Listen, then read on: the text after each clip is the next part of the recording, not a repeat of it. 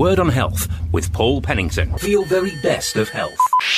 The first drug treatments for deadly aneurysms could be on the horizon, according to research part funded by the British Heart Foundation. The researchers are led in the U K by Professor Matthew Bown, British Heart Foundation Professor of Vascular Surgery at the University of Leicester. Professor, to start with, for those of us who aren't aware, what are abdominal aortic aneurysms? Basically a swelling of the main blood vessel in the back of your abdomen that carries blood from your heart to the rest of your body. And as it passes through the back of your abdomen, this is a common place where it can basically stretch up. And what happens is, as the wall of the aorta gets a bit thinned and weakened, it can't hold the pressure quite so well. So it swells up. That's really what an aneurysm is. It's a swollen blood vessel. If they get too big, they can actually burst and cause internal bleeding. How many people across the U K develop an abdominal aortic aneurysm? What we know is that in the U K, we have a screening programme. Men aged sixty-five are invited for an ultrasound scan to check them for an aneurysm. And in those men that attend, just under one in one hundred will have an aneurysm. What that doesn't tell us is how many people who don't attend have an aneurysm. It may be more. And also, we don't really know the figures for women at present. Women are less likely to get an aneurysm than men, which is why the screening programme is for men only at the moment. What are the risk factors? It's most common in those over the age of sixty-five. You can get it in younger people, but it's rare. If it does occur in younger people, then it's quite often due to a sort of true genetic disease, that is one of these diseases where you will inherit from your parents if you inherit a single gene. The older you get, your aorta naturally gets a bit bigger with age anyway. All of the other things we know about are things we call associations. So we know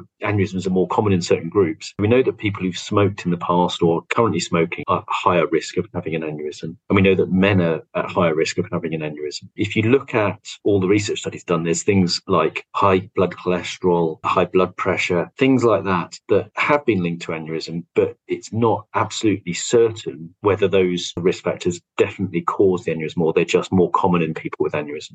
How are abdominal aortic aneurysms graded? The highest risk aneurysms are those that are the largest ones. We grade them by measuring the size of the aorta. And this is actually quite a simple thing to do. And it's pain-free and it can actually be done using portable ultrasound scanners. We know that small aneurysms, and by small, what we really refer to are those that are less than five and a half centimetres. Small aneurysms are at very, very low risk of causing any problems through bursting or leaking. And so people with small aneurysms are just monitored over time. We save surgery for those people whose aneurysms are larger, where they really risk of the aneurysm bursting and causing internal bleeding is greater than the risk of surgery. Surgery is very good, but there are risks with surgical procedures. Surgery isn't for everybody, and not all people will benefit from having an operation, and some people are better off not having an operation, and it would be much better if we could avoid surgery in people if possible. There are currently no treatments to slow the progression of small aneurysms. As I highlighted in my introduction, the recent research you've been involved with may change all that in the not-too-distant future. We've looked at the genetic of disease. One of the risk factors we haven't talked about is the fact that aneurysms can run in families. With that knowledge, over the last ten years or so,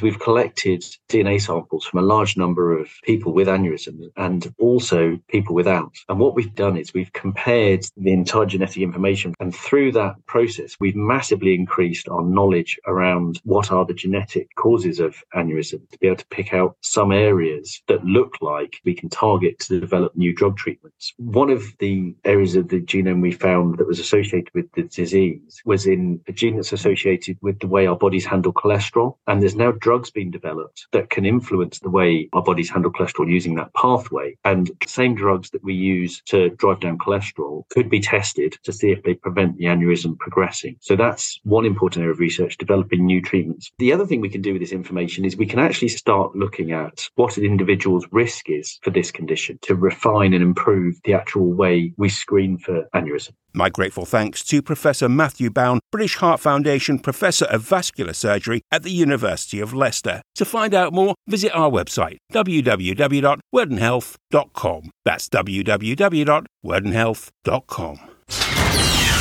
Keeping you in touch with the health and lifestyle issues that matter. This is Word on Health with Paul Pennington.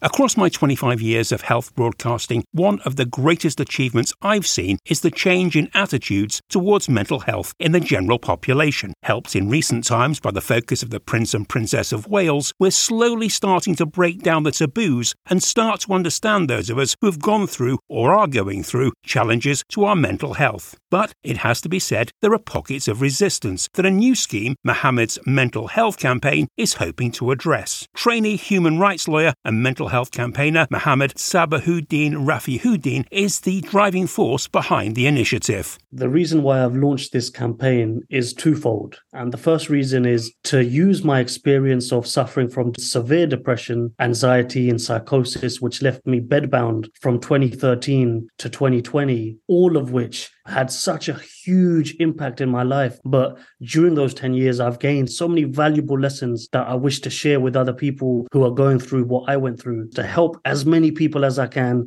to inspire them, to show them, look, you may be going through a difficult time. I went through ten long, difficult years, but I overcame it at the other side, and to give them practical tips, practical help, practical guidance that they too can overcome their struggle and their hardship and their circumstances. And the second part of this campaign is to campaign for politicians to improve access to mental health care that is available, for more funding into mental health care, as well as more funding into mental health research, so that the public can understand mental illness, have a clearer picture of what depression actually is, what anxiety actually is, what psychosis, schizophrenia, post-traumatic stress disorder, borderline personality disorder, all of these different conditions. Delayed access to mental health care is sadly too commonplace across the U K, and I understand it's something you're all too familiar with. Back in twenty twenty, when I was at the worst point of my mental health crisis, I was put on a waiting list to see an emergency therapist, and I did not see my therapist until February twenty twenty-two. I had to wait two whole years experiencing a mental health crisis before I was even seen by a therapist. I want to make sure that this does not happen to any other person ever again. Who is funding Mohammed's Mental Health Campaign? This is my own savings that I've put into my campaign. So this is pretty much a real example of put your money where your mouth is, to try and educate about mental health. Are there certain communities that you're targeting with this initiative? This campaign is predominantly aimed at everyone who's suffering from mental illness. But research shows that Asian community, the African community, the Middle Eastern community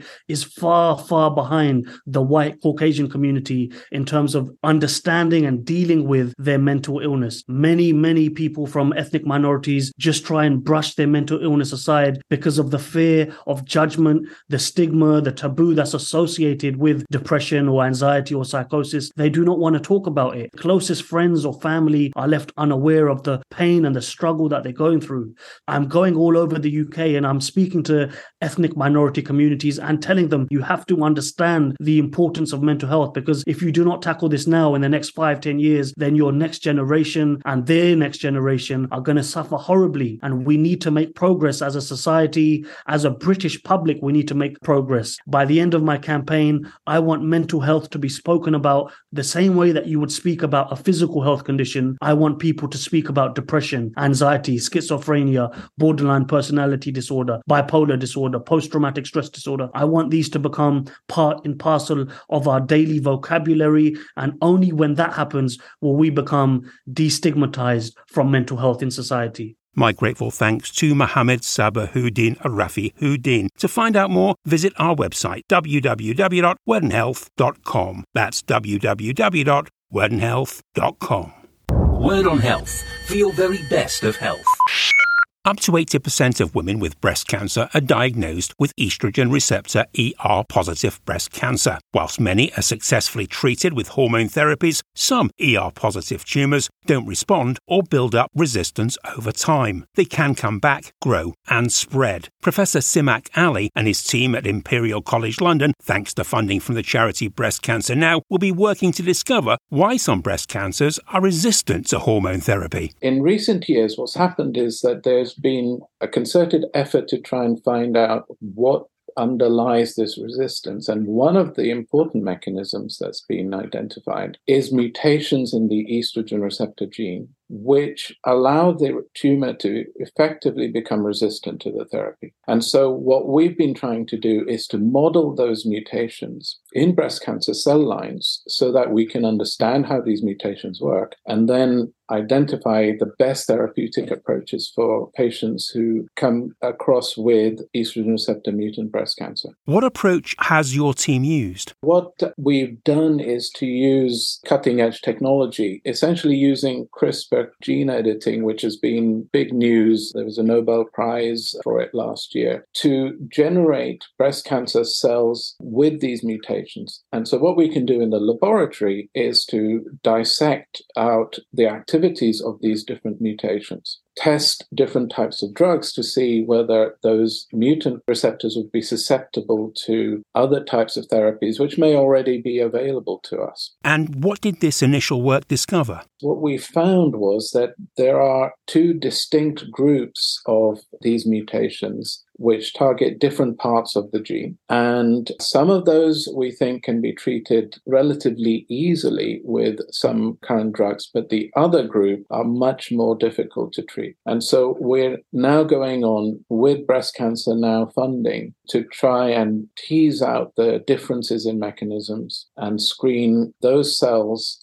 for liabilities. How can we kill those mutant E R cancer cells? How long will this new research take? So it is early stage, but I think that during the time of the funding, which is three years starting in, in about a month, we think we will be able to get a very good handle on possible new therapeutic approaches. And what could that lead to? The next stage would then be in really trying to test these possible avenues through other modelling and then ultimately in cancer patients. So this particular funding is really going to define the mechanisms and point to the therapies that we could use. And then subsequently, three to five years, it hopefully will be possible to use our findings in clinical trials. One final question, Professor Ali. Knowing what you do, can you envisage a time in the future when we'll be able to cure breast cancer completely? I think the surgical advances have made a, a big difference. I think the key really is in early detection. The earlier the tumour is detected before it is spread, I think we get very good patient responses and the possibility of, of a cure. And there are a lot of new technologies coming in from, for example, simple blood tests to allow for detection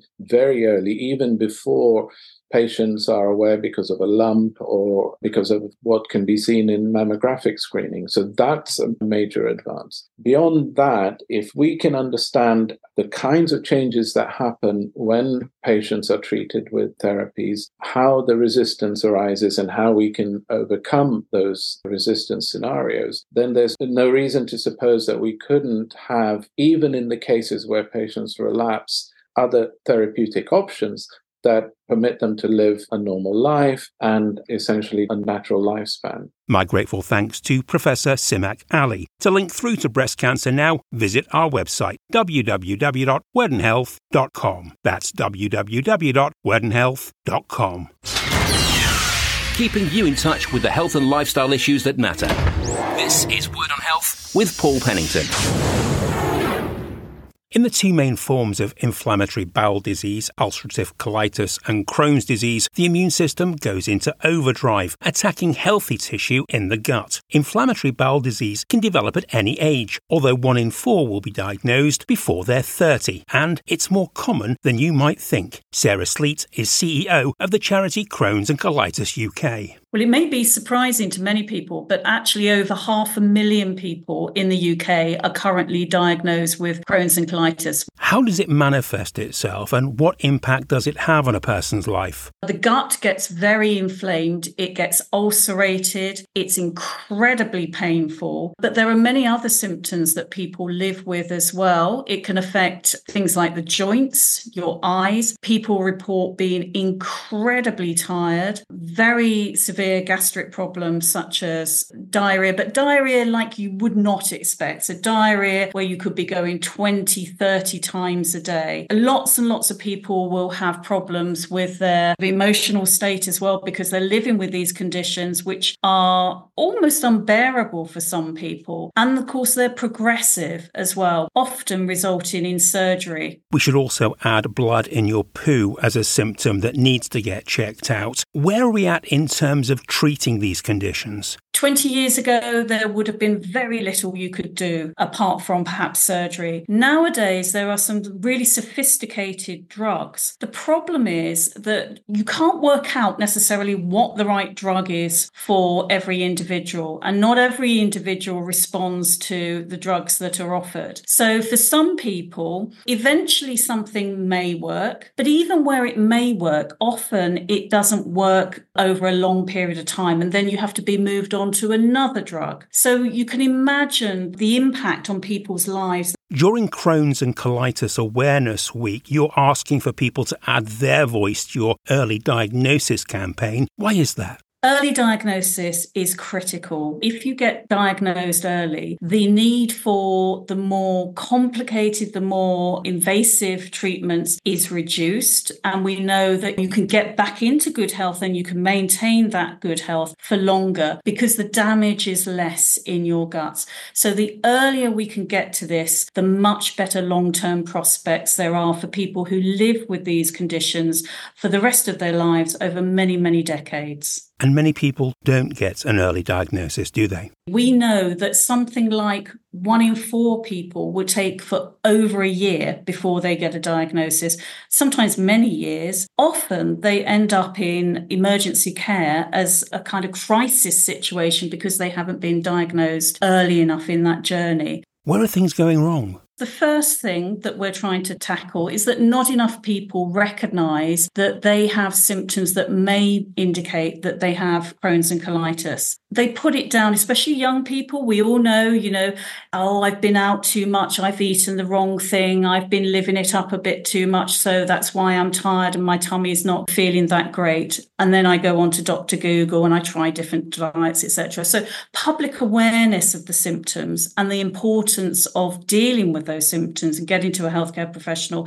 is the first thing that we need to do. Once they get to the healthcare professional, we need to make sure that they are being assessed quickly and consistently in those primary care settings like a G P, and they get into being diagnosed as quickly as possible at secondary care level by a consultant, because that's where the final diagnosis takes place, and it means that they need access to things like endoscopy, colonoscopy, and of course, we know that at the moment there aren't enough slots available for people to be seen quickly. So it's almost at every stage there's a barrier we need to overcome. My thanks to Sarah Sleet from Crohn's and Colitis U K. To link through to the charity and to find out more, visit our website, w w w dot word on health dot com. That's w w w dot word on health dot com. Word on Health. On air and online fifty-two weeks of the year with Paul Pennington.